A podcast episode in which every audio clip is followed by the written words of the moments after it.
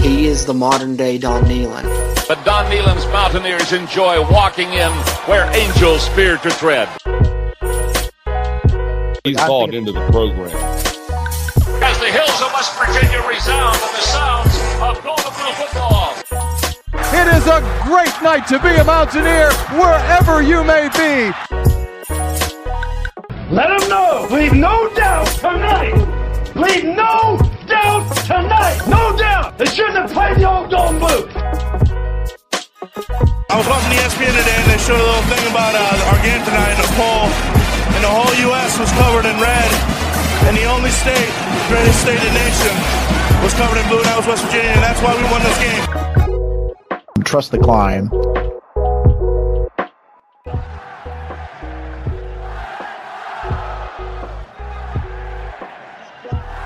And now, the show brought to you by Mountaineer fans for Mountaineer fans, the Country Roads Webcast. Mountaineer Nation, let's ride. What's going on, Mountaineer Nation? Welcome into another edition of the Country Roads webcast. This is season five, episode 131 of the CRW pod, our backyard brawl review and reaction show. As always, I'm your host, Jordan Cruz, and I've got my co host here with me. We've got Bradley What's up, everybody? and Steven. What's going on, everybody? All right, gentlemen. So, having seen the highlights now and having had more than a couple days now to digest everything, let's uh, verbally regurgitate a little bit of what we digested with uh, a little bit of our opening thoughts following West Virginia's 38 to 31 season and opening loss. Steven, why don't you go ahead with your opening thoughts? And Bradley, once he's done, we'll go ahead and hear yours. You can follow him up.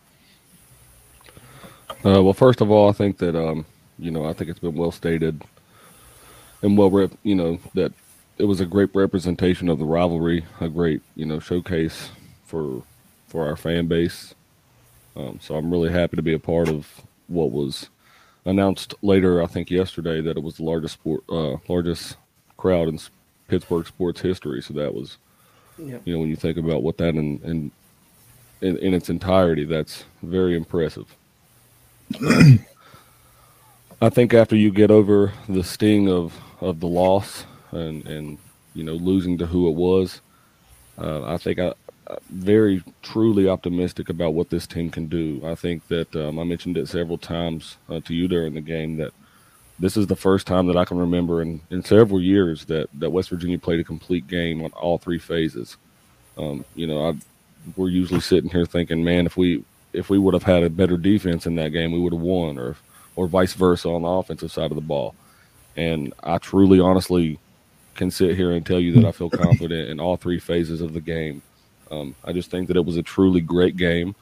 Um, there's there's been truly several several close games down the, the stretch of the, uh, even the last two decades that were really good ball games and were really fun to watch. But that you know it was a they were, this game was a multitude of just really great plays and really great fundamental football being played on both sides. And I'm not you know going to sit here and say that I, the Pitt played horrible, you know, or whatever. Pitt had a great showing and had a great football team, and uh, unfortunately we came out on the wrong end of it. But I'm truly optimistic and and even more firmly planted in my nine and three prediction after watching it. Yeah, for sure. um, I think going into it, I, I agree with Stephen that going from last year to this year, it definitely it, you can definitely tell we're a much better team, and and that's in all phases of the ball, like Steven said. Um, we looked good on offense. We had some explosiveness and pop plays. Bryce Ford Wheaton looked um, better than we've ever seen him before. Um, offensive line still a big question mark for us. Uh, I still ha- I had a few things, a few negatives that I think really stood out to me. Um, I really I know it's been a big talking point and people have their differing opinions on it, but I really disagree with the call to not go for it on fourth and one. Um, I'm sure we'll dive into a little bit more later, but yeah, from for right now, like I just disagree. I think that that we should have gone for it on fourth and one.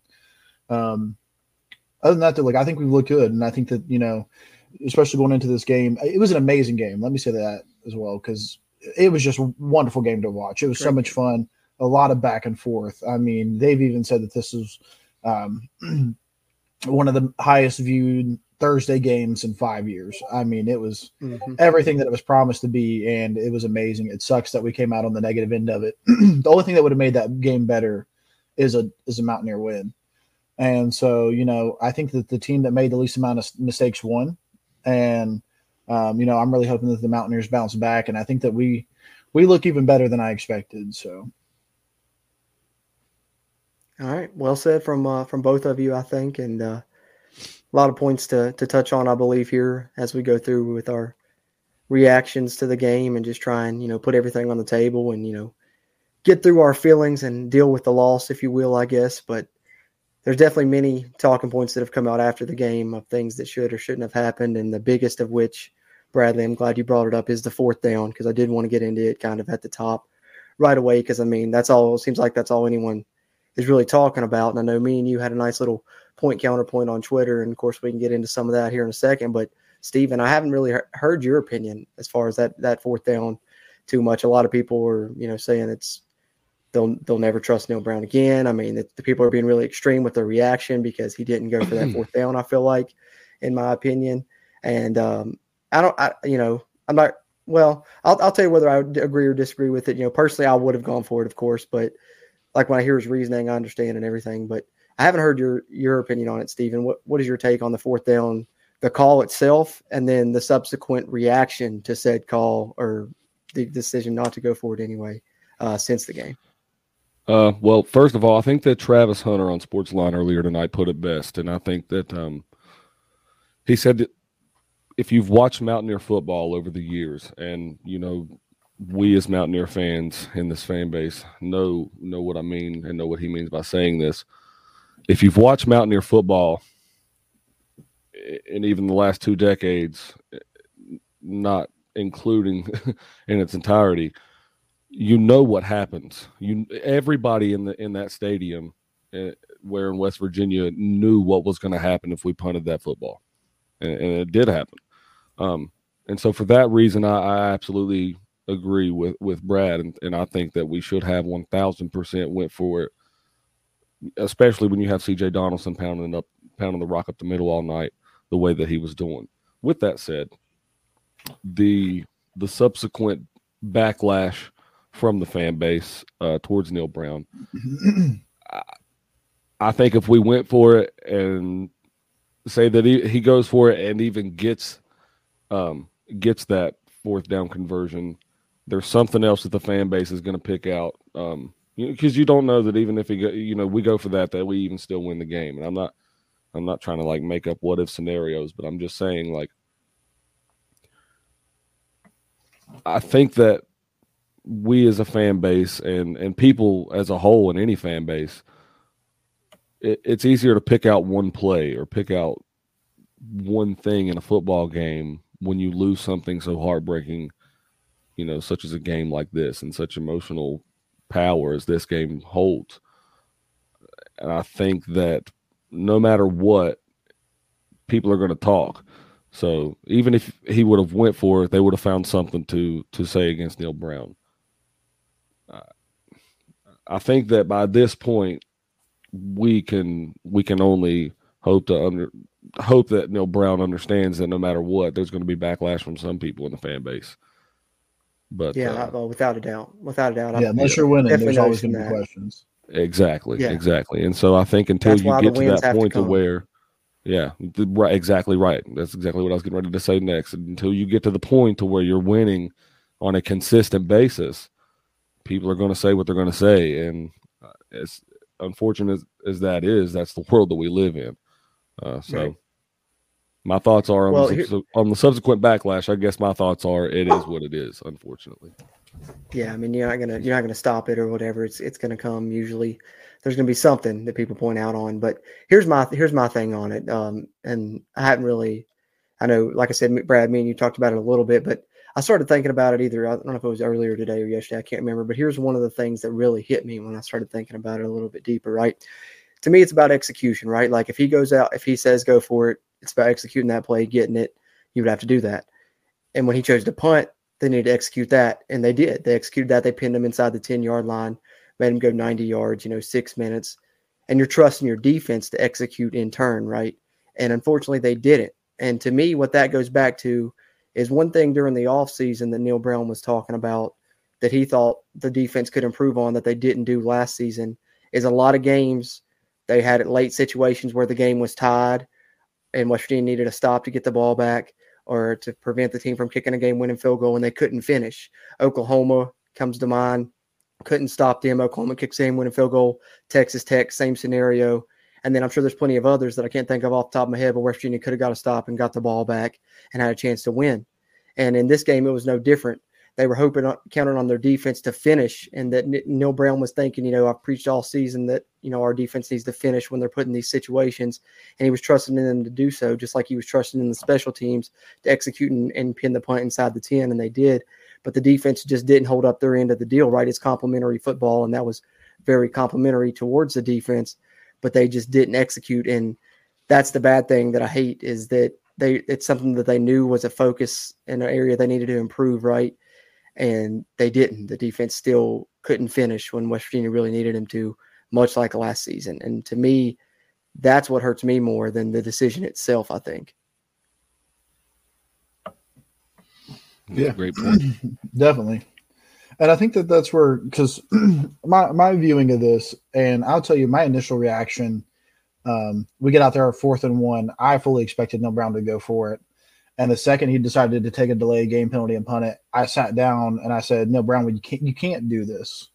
And I think that my my my feeling comes from that it wasn't a bad call, but it was absolutely the wrong call. And you know that's when you got people pulling up. You know you got an eighty-seven percent, you know metrics, eighty-two percent if you punt it, eighty-seven percent chance if you if you go for it. Not that big of a margin of difference.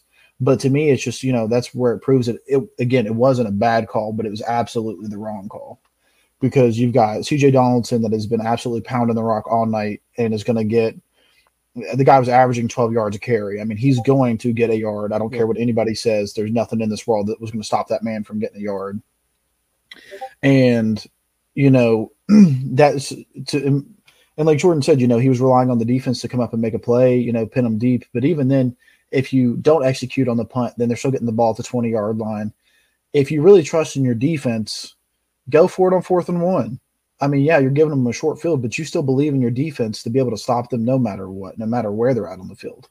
So, you know, why not take that chance on fourth and one? And when I've talked about it, is taking the game into your own hands. Like instead of going for the dagger to the throat, Neal Brown instead decided to let um, let uh, Pitt prove that they they couldn't do it. You know what I mean? And instead of proving that we can, he let Pitt try to prove that you know he tried to prove that Pitt couldn't, and Pitt did. They came out and they did it. And yeah. you know when he made that fourth and one call, it's just one of those things. You can't do it, and I feel like that's why we've lost some of these 50-50 games, is because we take a back seat and rely on the defensive play when really, especially, and I get it, our offense has been atrocious the last few years. But when you're looking as good as we did on Thursday night, you got to you got to give them a chance, man. And I think that that's where I see that you know we brought in Graham Harrell to kind of fix these issues. You know, a man that's willing to take those shots and being able to like you know load take that load on his shoulders. And I think that's where I still see Neal Brown's hands in the offense. And I think that he is just too passive. I want to see him. He does not shown the ability to have that killer instinct. The man knows football to a great extent, but he has not shown the ability to have that killer instinct to go out there and will his team to finish. And I think that it was his call to punt it. And I think that Graham Harrell would have gone for it 100 times out of 100, knowing that his running back was absolutely bullying Pitt all night. And so, seeing Brown really step in. You know, he needs to let Graham Harrell just cut them loose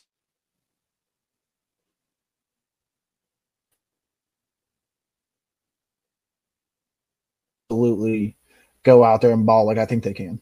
So yeah, I I just think that that fourth and one punt. Yeah, you can look at all the other what ifs in the game, but that's one of the ones where it comes down to our coach. A four year head coach should know that you know in that situation, fourth and one's where you have to do it. In those situation, in that situation with those, you know, that scenario, it you have to you have to go for it on fourth and one.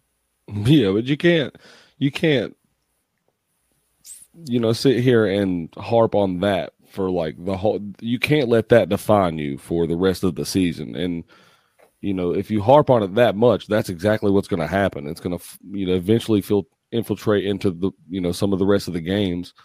You know, it was a bad decision, sure, but you know, like Cruz, I, I would have went for on fourth and one, and I still stand by that decision. But like Cruz said, his reasonings were good reasoning. So Hmm. I don't want to like be. There's so many people that that give no one a chance. They're just like as soon as something happens, fire him. You know what I mean?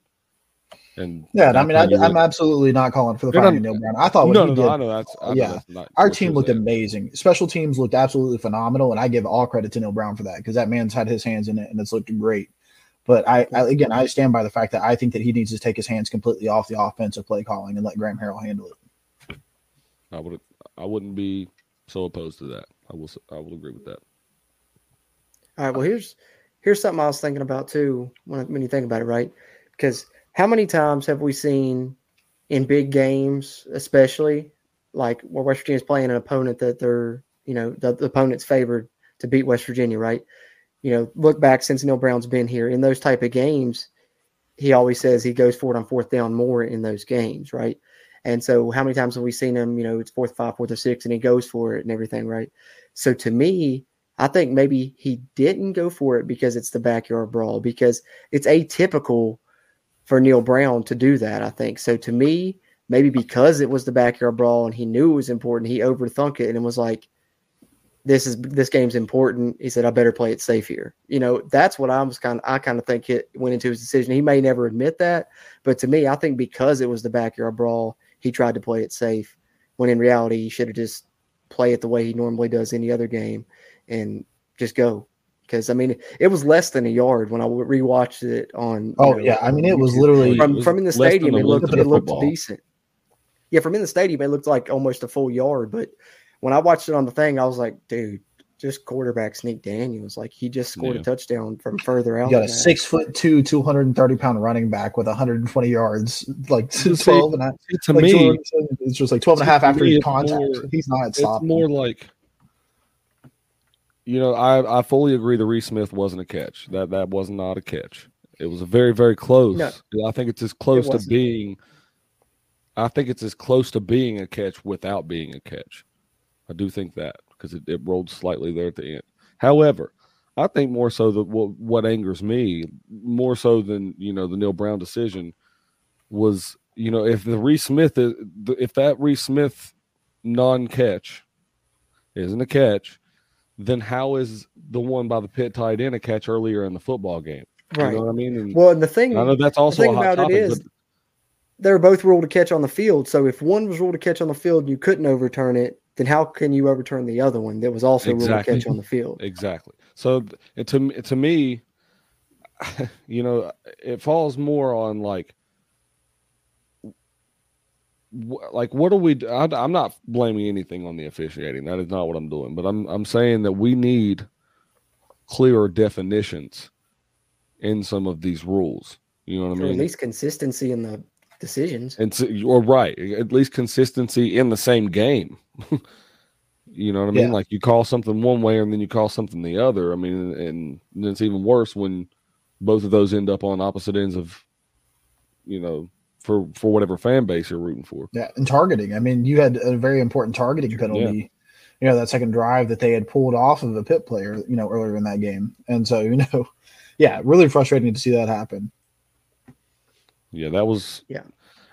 probably one of the worst. I've seen some bad officiated games over over the years, and that was probably one of one of the worst ones. It was I- still you know, 12 refs, apparently. So. it was Big Twelve refs, and I th- I don't think that. I don't know. I really don't know. I th- I've never seen a game so many times where they went to a replay booth and then picked up a flag. Yeah. It And I don't think one time it helped. sense. And I don't think one time it helped us out. No, no. Other than Yeah, I mean, no, no, you're The right. I flag don't they think one time threw, they did. took they took five minutes to make the call. They didn't ever never once did they throw a flag, come out and make a call. They threw a flag, grouped together for ten minutes, and asked where they was eating dinner and all that. I guess I don't know what all they was doing in there, and then went and made the call. Yeah. Yeah. And I think that that's why, and I brought this up when Jordan and I were talking on Twitter. I think the reason why I hyper focus on the punt and not necessarily the refereeing calls is because like that's something we can't control whatsoever. You know, I can't control Bryce Ford Wheaton, you know, having the biggest fluke of his life and have let one slip through his hands. You know, like you can't control that. Reese Smith, that catch, you can't. I can't do anything about that, and I think that that's why I look at the punt and I'm like, Neal Brown, that's something you could have changed. Like that's something that we could have changed, and and I, I think that's where it comes out as a carping on it. But that's just like the one big flaw that I saw in that whole entire game, which is great. You know, I'm glad I don't have like other than our offensive line jumping off sides way too many times um, yeah, that's something that should have been cleaned up. That still frustrated the crap out of me. But you know, they came in there as our biggest question mark, and it's going to happen. First game jitters, um, you know. But I think that that's why I hyper focus on the punt is because that's the one thing that I feel like we could have changed, and you know, can't do much about bad refing, but you. Yeah, everything else. I mean, there's a lot of hypotheticals, note. but a lot of them you can't really change. But you know, Neal Brown could have took charge and change that one. But uh, what is it, Stephen? What you got positive? Let's on let's the positive, positive side of things. I uh, I said in our prediction round table this year that uh, I think that we split the series or split, you know, this year with winning one game against our rival and losing one game. I thought that that would be uh, a Pitt win and a, a, loss to Virginia Tech, but judging how things went for for old Virginia Tech Friday. Poor night, Grant Wells, poor West Virginia boy. buddy, I tell you, it's a uh, it's a rough way to go over in Blacksburg right now. If, if he keeps that up, West Virginia won't see Grant Wells. It'll be yeah, a different quarterback. yeah, it won't be Grant Wells. Yeah. Yeah, I, I, I, don't think it was just on Grant Wells either. I mean, there was some. He didn't have much help. Well, they're they're about in the same spot we were 2019 in Neal Brown's first year. They they were yeah. decimated when Fuente left, and Fuente didn't do a great job recruiting either. So it's going to be a couple years for them until they get back. Probably hey, but you know what? We'll get to keep that Black Diamond Trophy up in Morgantown for a few years, like they kept it down in Blacksburg. So it'll be okay. Mm-hmm. That's right. Yeah, and I'll come out with another positive too. One of the one of the big positives I think kind of went unsung um, is how our team reacted after the game. Um, hearing JT Daniels talk, and that man, that man didn't talk like he just lost the backyard brawl. That man talked like he you know, he had confidence. He was like, you know, we came out there and we played really hard, and you know, Bryce Ford Wheaton, you know, 999 times out of a thousand is going to catch that pass and you know turn it up for yards. He's not going to have that happen mm-hmm. again. It's just a fluke, man. It's it's just what happens. And you know, he said he was confident in himself. He's confident in this team. They've got hunger. They've got a fire to win.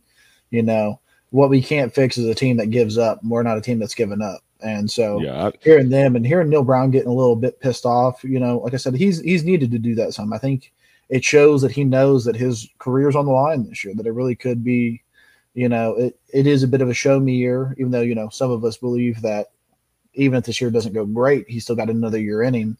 But it's still, you know, seeing Neal Brown fired up was was a good thing to see. You know, I need to see Neil, Neal Brown's got a very nice guy personality front face, but it, it's good to see him get a little pissed off.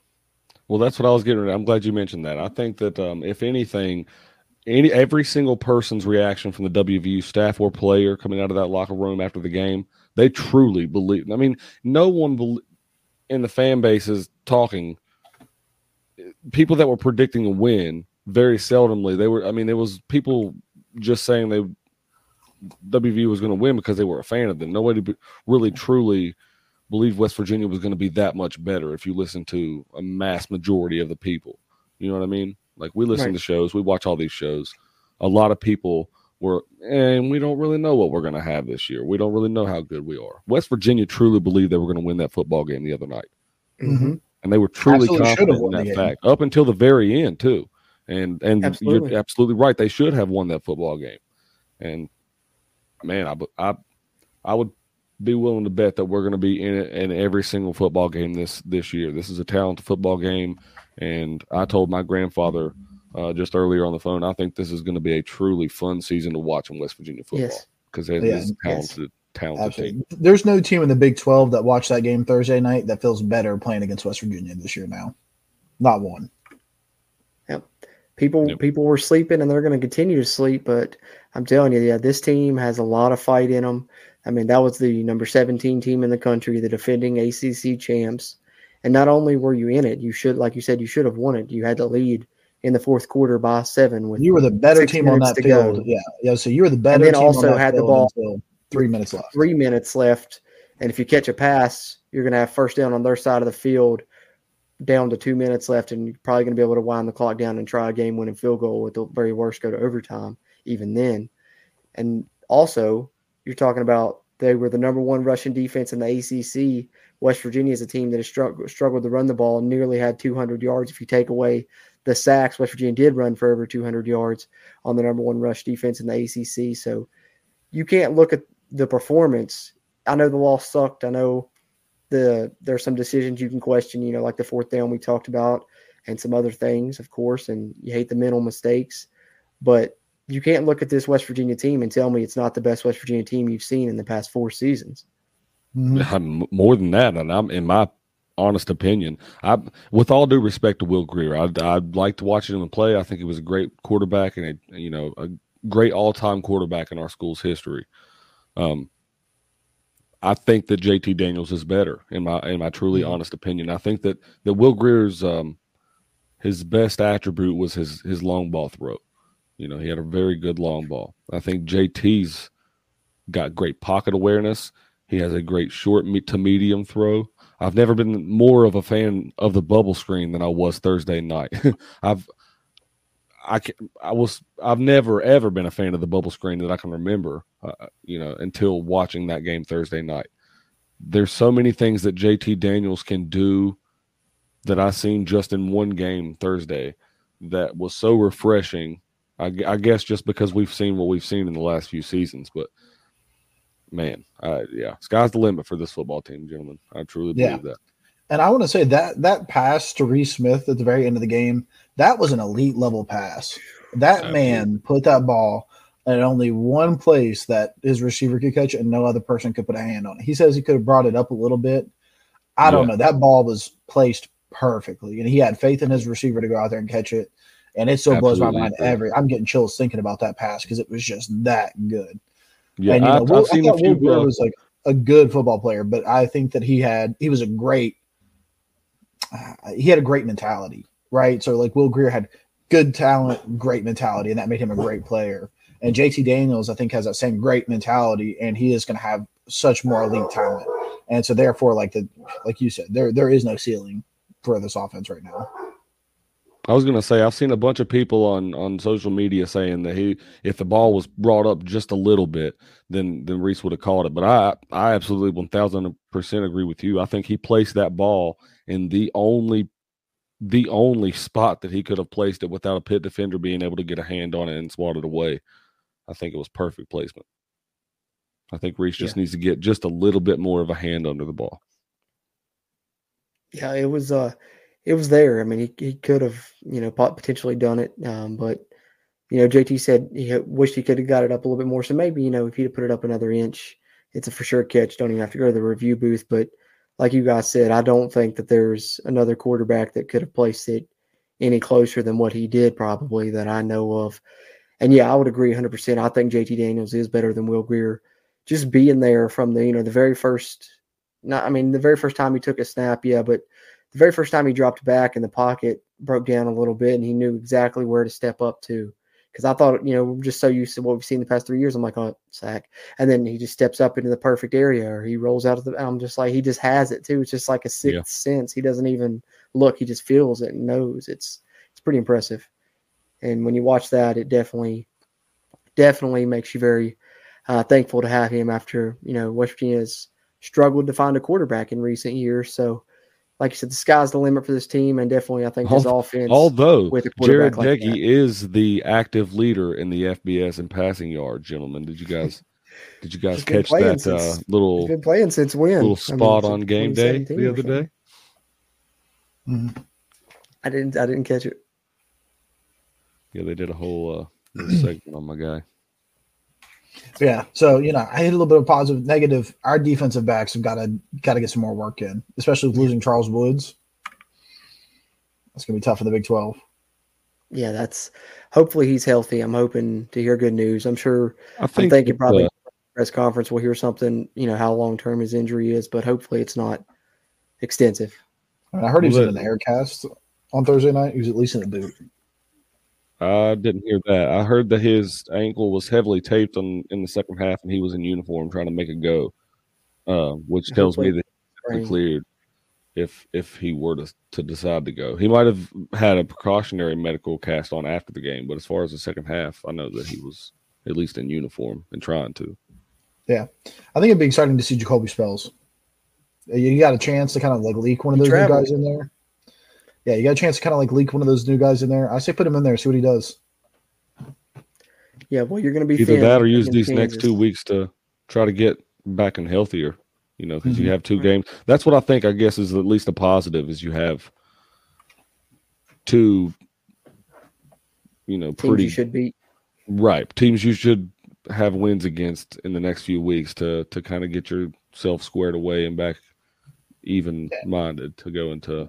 It's just scary because you know, Kansas put up 56 points, which is scary no matter who yeah, you're playing. I've seen, yeah, I've seen I've seen that before from Kansas in a first game or two. You know, against some of these lower level squads, and then they come out and they don't have nothing. But you know, you're right. You don't you don't ever know, especially under a new coaching staff like Kansas has. Yeah, so. I think it's going to be an improved Kansas team. I, I, mean, I did like what I saw. I think that their quarterback's good. I think they've got some good running backs, and they're going to try and run the ball on us. So we can't come in hungover from this game, and you know, got to have the same mentality we did against Pitt when it comes to stopping the run. And yeah, I'm a little worried about the secondary with, with Woods out because I'm sure it'll seems like he'll probably at least be out for this game. And Wesley McCormick, I guess, is going to be out for the first half because that targeting. So you're looking at Rashad Ajayi and Wilson Lamp and nothing behind them but uh, true freshman probably and a, and a junior college guy and Jalen Shelton. So we'll see how that goes in the secondary. But uh, we'll get over to the other side of this coin, you know, and we'll talk about some negatives in a second. But there's definitely one more positive I had to bring up because I can't believe we're over half an hour through uh, this episode now and we haven't talked about uh, CJ Donaldson, guys. How, do, how, how have we not brought him up yet? I don't know. But because Bradley keeps wanting to talk about the fourth and one call. That's why. well, I brought it up because we had CJ Donaldson. I said, you know, the guy was running. I brought him up true, a little great bit. Point. Good point. The guy was averaging twelve point two yards after contact. No, that's true. That's true. You did. We did mention him in passing, but I mean, I know we all heard, you know, when he moved from tight end to running back, I think everybody's ears perked up. And then when we heard Neal Brown again say he's probably going to play this season, we all kind of thought, okay, we'll see him some, but probably not the first game of the season. And then get closer to Pitt and no, he's going to play because he wasn't on the depth chart. So there was a question. He said, no, he'll play. Yeah, he plays and he played right away. I mean, one carry, 44 yards, set up West Virginia's first touchdown. I mean, the first three times this guy's ever touched the football, not only at West Virginia, not only in college, but the first three times he touched the football in the backyard brawl, a 44 yard run, a blocked punt, and then a five yard touchdown run. So, I mean, you can't really have a better debut than that. And I don't know about you guys, but just the way that, you know, he was down on the depth chart and came in and exploded like that, you got it. Steve Slaton comes to mind, right? Yeah. I mean, I think oh, stars yeah. are stars are born in, in games like that. And, and, uh, I, I think that that game and that atmosphere truly makes people better athletes and better players moving forward. I think that's exactly what's going to happen. He's already a great player, but yeah, man, I'm excited yeah. to see what the future holds for for that young man. But I truly, truly hate to think that uh, so negatively, and I, I think you guys know what I mean. And seeing such a young player say play so so greatly. So fast. But I mean, a, a, a, good, a good Miami confidence builder. To a good confidence builder towards to that though is the young guy said, you know, I think he wasn't getting a lot of looks out of you know high school immediately, so there was a little bit of you know these people loyalty. took a shot on me, so a little bit of loyalty. But the first thing he said at his conference is that he wanted to thank Tony Mathis and Justin Johnson for taking him under their wing and really helping him out and figure things out. So you know, it doesn't even seem like he, you know he's he seems very humble, you know, and that's what you love to see in a kid. And so I think that that's somebody you can really build on. But I would like to see him line up at tight end. I want to see the kid catch the ball. Put him all over, yeah. Uh, yeah, I'm, I'm excited to see. Yeah, yeah I'm excited to see him line up at several positions: tight end, slot. Put him got. I mean, put some packages in there. We're putting him at fullback. I mean, come on. Hell, he'd be a great defensive end. Yeah, yeah. I, I, I think play him everywhere. Anywhere. He's just a football player. Absolutely. Yeah, but, with the spear. Well, that's what I'm interested in to see, though, right? Is because he wasn't on the depth chart. I don't know how closely you know Pitt follows stuff. I mean, they probably knew that he was playing running back and knew they may see him. But the thing is, he's not surprising anyone now.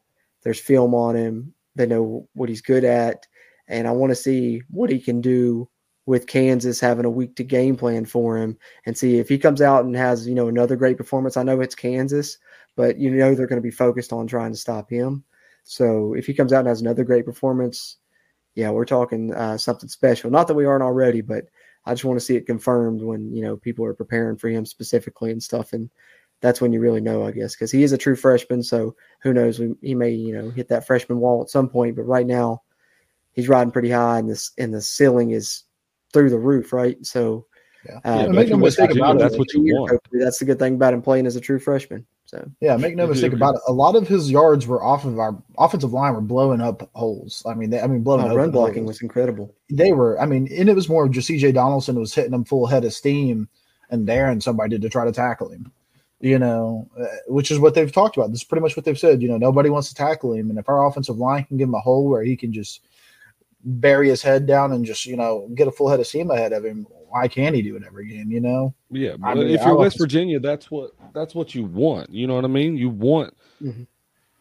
you don't want Tony Mathis, you know, being the one the, the guy every game to be getting filmed on. You if you want a true stable of backs, then you want them to be able to to go after other guys on the film and, and be able to scheme against those guys. So you have more options of what you can do again, you know, with other guys, I guess. And I think that's the, That's the true point. reason, which is a great point. I think that you that CJ Donaldson had the game that he had. You know, everybody knew that he might he might play, but then he comes out and plays like that. So now Kansas may scheme for CJ Donaldson more. Tony Mathis may come out and have a better game. I don't I don't know, mm-hmm. but that's it's really a truly positive thing if you think about it. I mean, Teddy Mathis still looked good. I mean, he had almost 100 yards Yeah, on Tony 14 Mathis carries. Not play bad. Yeah. Yeah. He looked just fine.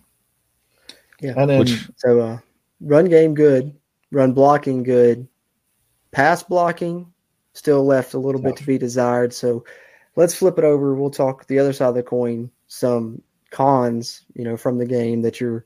I've got one more kinda positive concerned that we haven't about up. I got, I got one more positive. Okay, go ahead. J, JT Daniels to Bryce Ford Wheaton is the new Clint Trickett to Kevin White. Yeah. Uh, it's it's it's the, that combo that duo right now is just I don't know who's going to be able to stop that. No chance. I just need some of our other great receivers combo. to step up too, though. I mean, they've targeted him what I think it was 15 or 16 times, and like I said, it's part of it's a good connection, but also uh, is the trust there with the other receivers? I, I don't know. And I think, well, when I was going to this game, because you guys know I've been pitching Kaden Prather for years now. And, you know, I, I'd actually, uh, in, an effort to get my girlfriend more involved in Mountaineer football, I gave her a favorite player three years ago uh, or two years ago, you know, and that was Kaden Prather. And I told her, I said, you know, keep an eye on him. I was like, he's going to get there. And so we were on the way up to the game, we were talking about it. And I was like, listen, I was like, Kaden Prather's probably not going to show up in this game. I was like, just my feeling about it, I was like, I feel like in the backyard brawl, we're definitely going to lean on Bryce Ford Wheaton and Sam James, just because those are the two veteran guys in the group. Those are the two most sure catchers, and so I think that that's just who I that's who I felt like JT was going to throw it to the most in that game. It's pretty much what happened. Mhm. And uh, so I expect Kaden Prather to really make his step up this week against Kansas. I'm sure we'll talk about that more in our preview, but I definitely expect our receivers to really start. I, I expect the ball to be spread out a lot more coming up uh, with this next week. But I think just the backyard brawl, um, having a lot on the line, I, I it didn't surprise me that he hyper focused Bryce Ford Wheaton and uh, Sam James. I think that your guy is going to be really involved more this year. In uh, uh, I mean, Reese Smith by by your guy. Yeah, I got a I know couple. Yeah, he got a you got a few that you're really really high on. There's there's nothing wrong with that, but I think Yeah. Reese Smith. Uh, I think that he's going to do some things this year that's really going to surprise some people in our fan base, and uh, I'm excited for it. I'm here for it. yeah, he gives Yeah. me a lot of uh, God. I, I brought his name. Wes Welker vibes Yeah, I brought him up a few years ago. Hunter Renfro. or Hunter Renfro. Yeah, that's a good one. Yeah. No, no, no. That's uh, that's who I think of too when I think of him. But um, you know, your your positive, Bradley, kind of spins into one of my negatives. So I'll kick it off because there was a couple units I was you know disappointed in. One we kind of touched on briefly, and that's the secondary. But the unit that I was really disappointed in outside of Bryce Ford Wheaton was the wide receivers. You know, I thought that we'd see a lot of them have you know good games and step up and drops were an issue again. You know, we talked about, of course, the most hurtful drop was the one that ended up, you know, leading to the deciding score. But there was plenty of others throughout the game, and then of course the costly fumble. As soon as you get a fumble from Pitt, they're screen and give one right back. And you know, so the receivers, you know, more or less kind of let me down, I guess, for lack of a better phrase. Uh, not that it was all negative. You know, there were some bright spots. You know, BFW and some good catches still in there. You know, Prather and Sam James did make a couple plays each and stuff. But all in all, I thought, I guess, I thought we would have a stronger receiving core than what we have. Because right now it looks like we've got one dude, and then just another cast of guys. But hopefully that changes. But you know, got to get into some cons, and that that was one for me. Yeah, yeah, I, I think I can agree with that. I think there was a lot of. I went back and I finally had a chance to be able to watch the game again today, uh, replay of it, and and there was absolutely there were several throws, if not most most all throws that were missed catches were right on the money. I mean, they should have been catches. I mean, they were over the shoulder catches that were right through the bread basket, um, right where a quarterback needs to place a football for the receiver to be able to catch it, and they just simply didn't. Um, but there's also, uh, like you said, there's there's bright spots as well. You know, there was also a very, very fine catch by Bryce Ford Wheaton um, in the middle of four Pitt defenders, uh, and he went up and just grabbed that thing out of the air mm-hmm. in the middle of all of them. And so, I think that there's definitely areas that we've improved on, but I think that there's also areas that they still need to improve on. And a lot of it could have been the emotion of the football game and, and being the first game, being that much emotion into a football game could have played a lot into it. And I'm sure played at least some factor into it, uh, which I, I, I'm on the, the end of believing that, you know, the Bryce Ford Wheaton miscatch was part of the emotion of the football game. He's just excited to get up the field and didn't watch it all the way in. You know, mistakes happen. Kid had a great game. I I think that that mistake is more critical than the fourth than the decision to not go for it on 4th mm-hmm. and one in my mind. I'm not going to harp on the kid. I don't think that anybody should bash the kid or or or shame him in any way. But I, I you know mistakes happen in football, and I think that that's what that was. I think that it was a bad mistake in a football game, and it was a critical error that cost us, um, you know, what ended up being a 14 point swing. Uh, but anyway,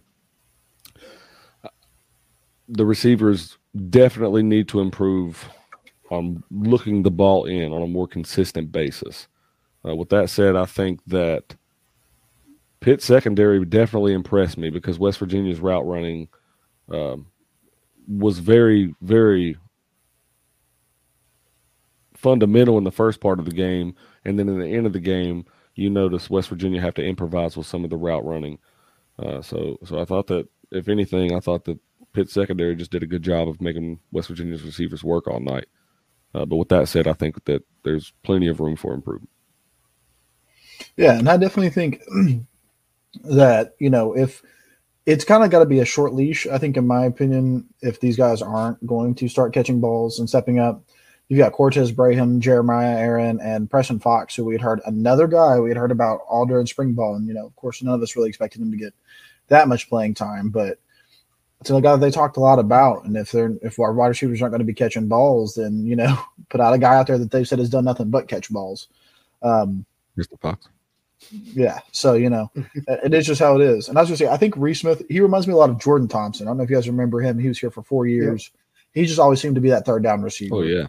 Uh, you know, just consistent hands. If you threw it to him, he caught it. Usually no more than twelve yards. And so, you know, just him, Jordan Thompson. That's who I always just relate him to it. And I love Jordan Thompson as a player. I can see it but yeah, so as as wide receivers, like I said, I expect them to take a huge step up this weekend. I, I think that it was, you know, um, JT Daniels really just wanting to win this game and trusting on the one guy he knew could get it done and was showing that he could get it done. And so, you know, I, I think that th- this weekend we're going to see a little bit different and a lot more production from our other wide receivers. So I, I, I know they weren't that great, but I'm not too concerned about it. Right, and it goes back to what Steven said about about the running backs also, right? Like people are going to focus on BFW now, so Sam James might be open in the middle more. Reese Smith can break through on the other side. So yeah, it's definitely gonna gonna change going forward. But I definitely think you know BFW set for a good season and uh, look at if you know if he plays like that all season, he'll be a thousand yard guy for for the Mountaineers this season. So it's not all bad with the receivers, but you know can definitely improve for sure. Uh, another con for me, I know we talked about the secondary, we talked about mental mistakes, but tackling, my goodness, how much how bad was ta- I mean, and that's the thing is West Virginia's been a good tackling team for the most part. You know, I thought the past couple of seasons really, but I think that that's what hurt the defense more than anything is you know they've got good pressure and stuff. And but when Pitt would complete a pass, they'd complete a five yard pass and then it ended up a 20 yard gain. I mean, the touchdown that tied the game up at 31 31 was just a three little du- three yard dump off pass check down for Kedon Slovis, and the running back breaks three tackles, hits the sideline, and scores a 20 some yard touchdown. And it was just like that all night. You know, not even just arm tackles, but taking bad angles at, at guys when they're running down the field. It was, I'm like, what are we doing? So I don't know. To me, that that was probably my biggest con of the game was was tackling. That really just I hated to see that.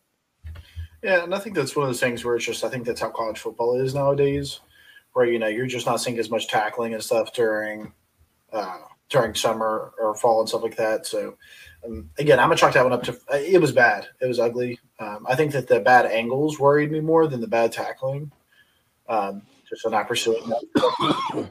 but um, yeah, I think that just not being able to tackle was just a first game thing, and I, I expect that to improve again week after week. I think that you know, just guys don't tackle. We don't tackle as much anymore, and you know that's understandable with people getting so hurt and stuff. So um, I would, I think that it's more of an issue of taking horrible, horrible lines uh, rather than you know, and in, in tandem to just bad tackling. Yeah, I think it's it's a multitude of a couple different things. I think it's it's that, but I think it's also like you said, guys don't get you know the practice that they used to in the off season anymore. You know, you get a few weeks, and most of those weeks, most of those days are filled in with you know non-contact.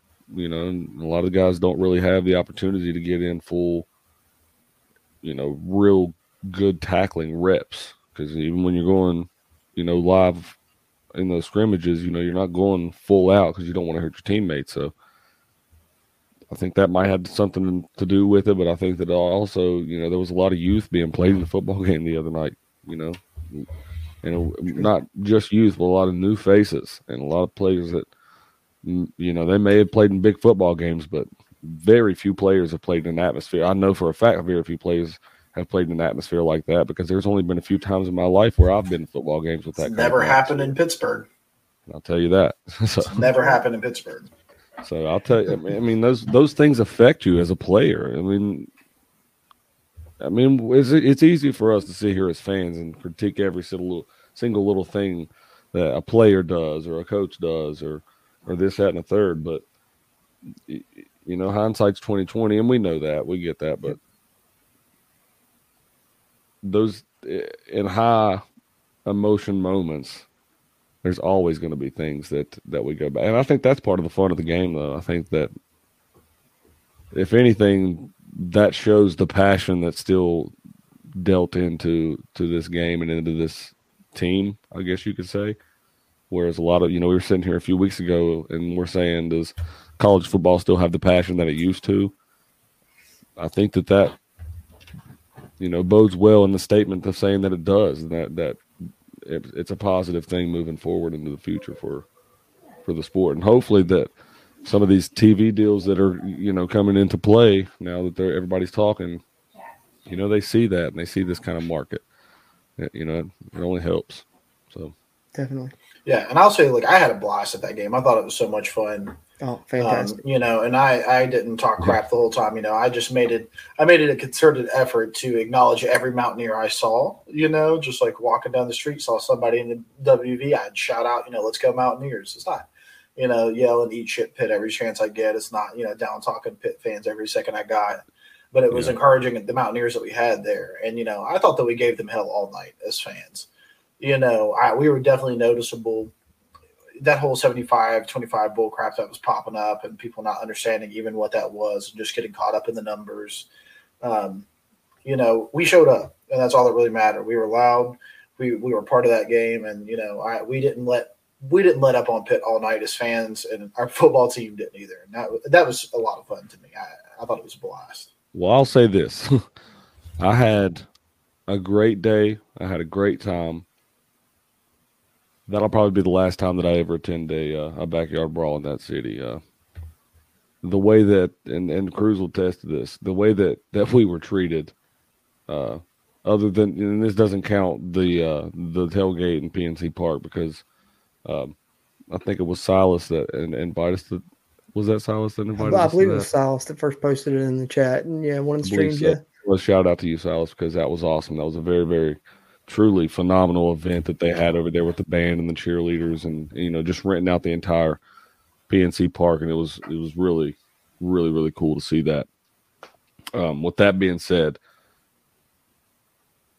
I've I seen no hospitality from any Pitt fan that I seen that night. It was nothing but you know slanderous talk. No one, no one, and I mean no one, um, was was even the slightest of being nice. So that uh, that just confirmed, you know, my thoughts about that. I, I can respect a player that plays at Pitt.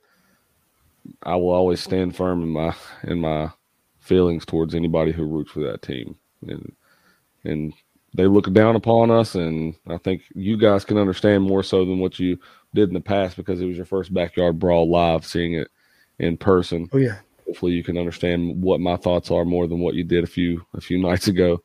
Uh, but yeah, I'm I'm not a fan of anybody that can root for for that school and and be. I, I just I'm sorry, but no hospitality yeah. shown. I'm probably I'm pro- I'm probably just ranting on now, and I'm sorry for for. No, you're good. No, we listen. we don't like them. They don't like us. Just like the Pac-Man said in that video, you know, before the game. I thought that was great put. We don't like them. They don't like us. Yeah, I did think it was funny though. On my, on my way out, we were walking down the stands, uh, and a, a Pitt fan was trying to get a "Let's Go Pitt" cheer going, and literally a Pitt fan responded, "They're like, uh, we're too wore out for that." And I was like, if the that, Mountaineers that describes the fan base perfectly. I was like, if the Mountaineers just won the backyard brawl in Morgantown, you would not be able to get anybody to shut up. Oh yeah, that's that's what I'm saying. Even being there, like during the game, like we scored to go up 31-24 in the fourth quarter, and then stopped them and got the ball back with like six minutes left.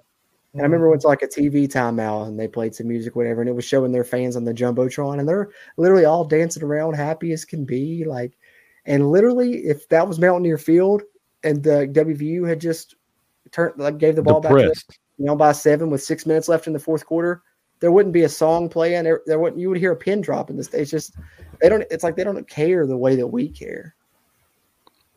Yeah, their passion isn't those isn't our passion because they're you know they have Pitt, but you know if Pitt doesn't do good, then there's always the Steelers or there's always the Pirates or there's you know West Virginia. We that we all we got. That's it. Our we state versus got, their neighborhood, so. right? Yep. Absolutely.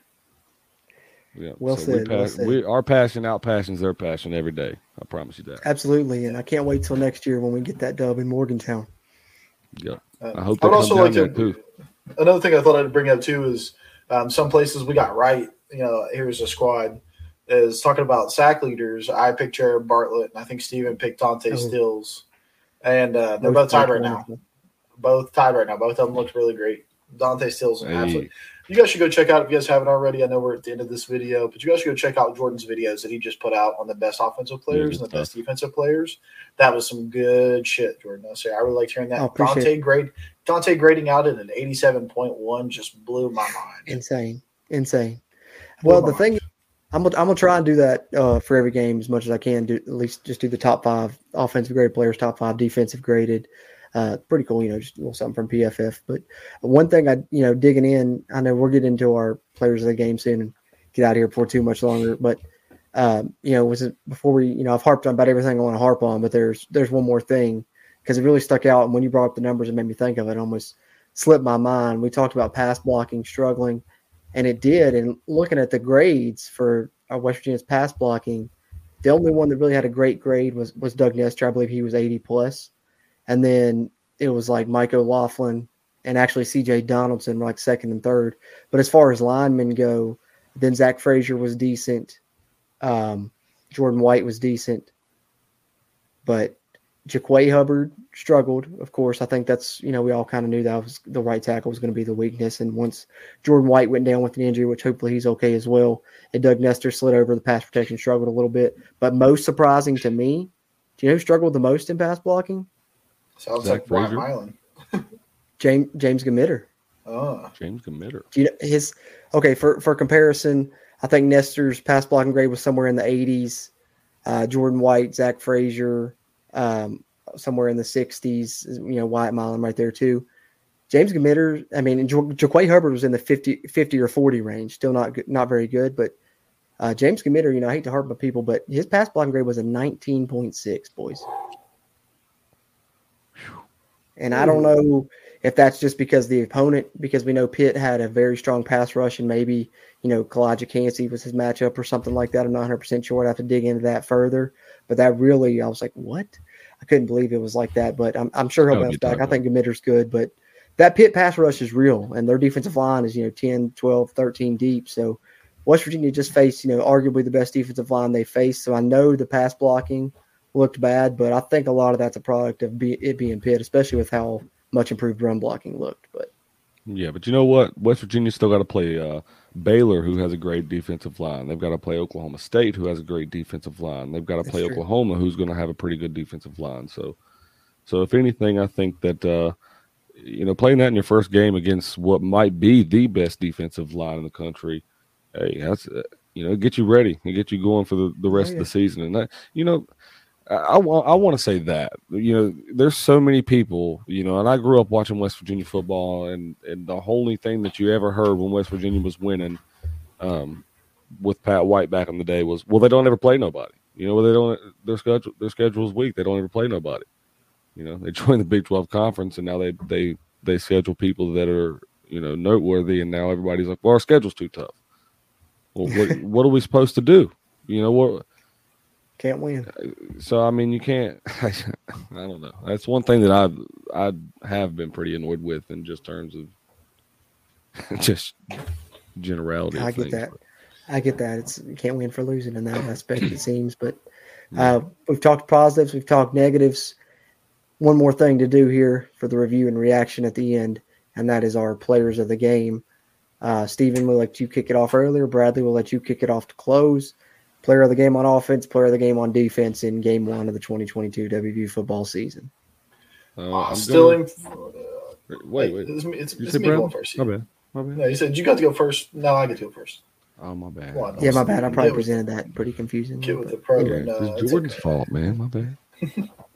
Yeah, so I'm going to steal him first then. CJ Donaldson, player of the game on offense. Guy debuts absolutely elite. Don't know how you're going anybody else, but and you can go Bryce Ford Wheaton. I get the argument for that. I hope one of you guys pick him up. But uh, and I'm going to take the easy one on defense too. Dante Still is grading out at 87.1. Fairmont native. He showed up for the game, and you know that guy's playing his way into the NFL, and hopefully a, a nice, nice draft pick. Steven? All right. Well, I'm gonna. I was gonna go CJ, but for the sake of being different, very different on offense, I'm. I'm gonna say JT. I, you know, I think that um, you know, with the team in in need of a true leader at, at that position, um, I think he showed up and showed out. I think that he was way better than advertised, and I think that he's going to be uh, very, very, very, very talented at the position, obviously, but I think that he's obviously going to be a great leader for this team. Um, defensively, I'm going to go a little bit different as well. I think that uh, Dante obviously played a great game, but I'm going to go with my, my man Lee Kpogba. Uh, you know, Okay. he Yep. he got his tackle. he was in there pretty much. If he didn't make a tackle, he was almost there to make the tackle. I think he ended up with ten total tackles, if I'm not mistaken. Yeah, uh, somewhere so. around that He was the number. leader. Uh, so yeah, I, I love the way that Dante played, but for the sake of being different, um, I, I'm going to go with uh, go with Lee. Well said. Great choices all around. Um, you guys took, you know, kind of the top ones really, but like I said, I like we like to keep it different. So, uh, you know, Bryce Ford Wheaton, you know, and JT Daniels were kind of my top two picks. I mean, sorry, CJ Donaldson and JT Daniels, but Bradley already mentioned BFW. But to be different, I'm going to go Doug Nester. I thought, you know, he played great on that offensive line, especially when looking at the grades and stuff. Really stuck out, and you can tell a big difference from you know last season when he had to start with that cast on his hand. Now he's you know had a complete offseason, completely healthy, and looks really great. So I'll go Doug Nester on offense to be def- different, and then on defense, Jared Bartlett. You know, we mentioned him a little bit earlier. One and a half sacks in the game. Thought he looked like a completely different player, a lot bigger, a lot stronger. Just still kept the speed, and I think he could be a force at Bandit this season, especially with the attention that West Virginia's defensive line draws.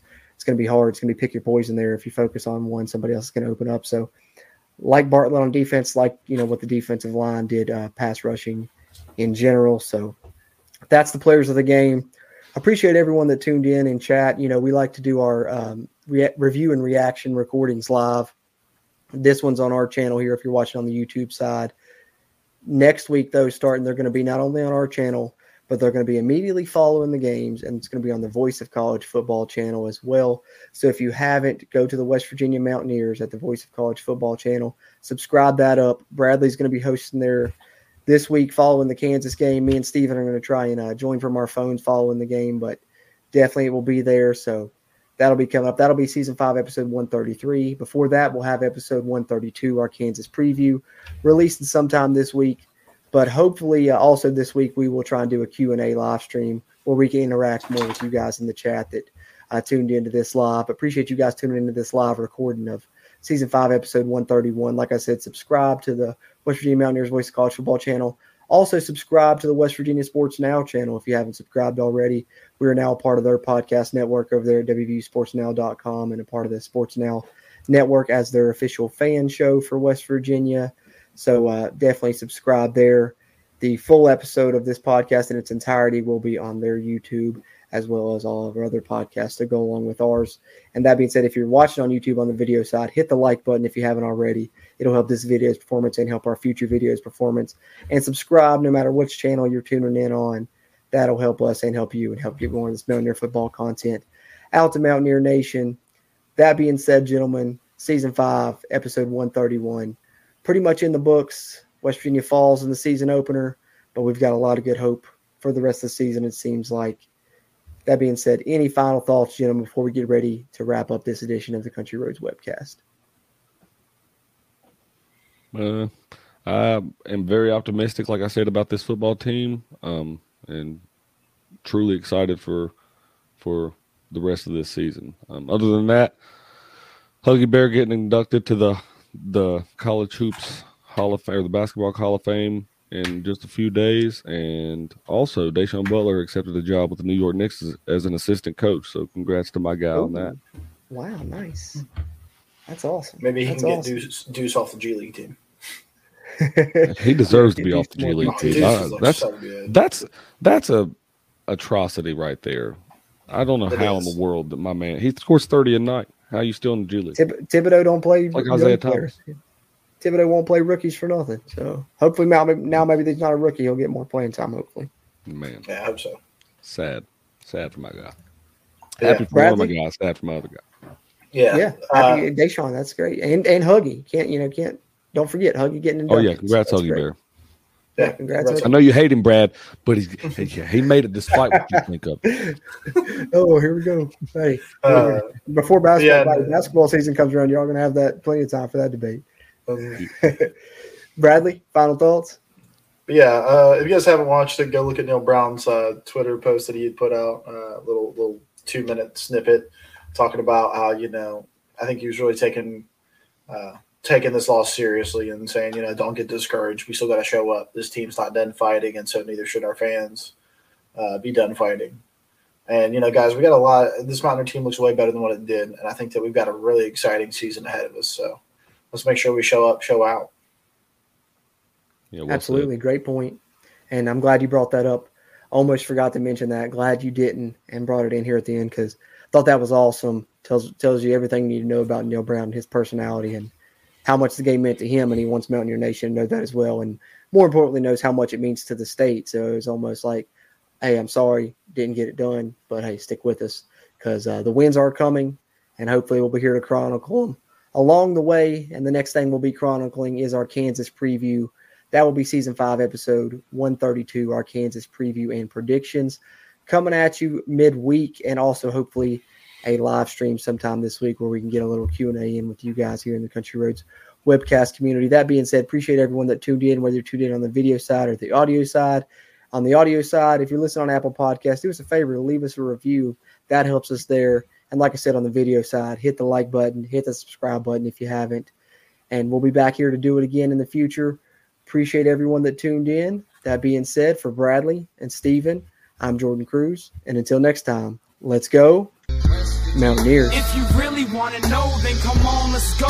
take a stroll down those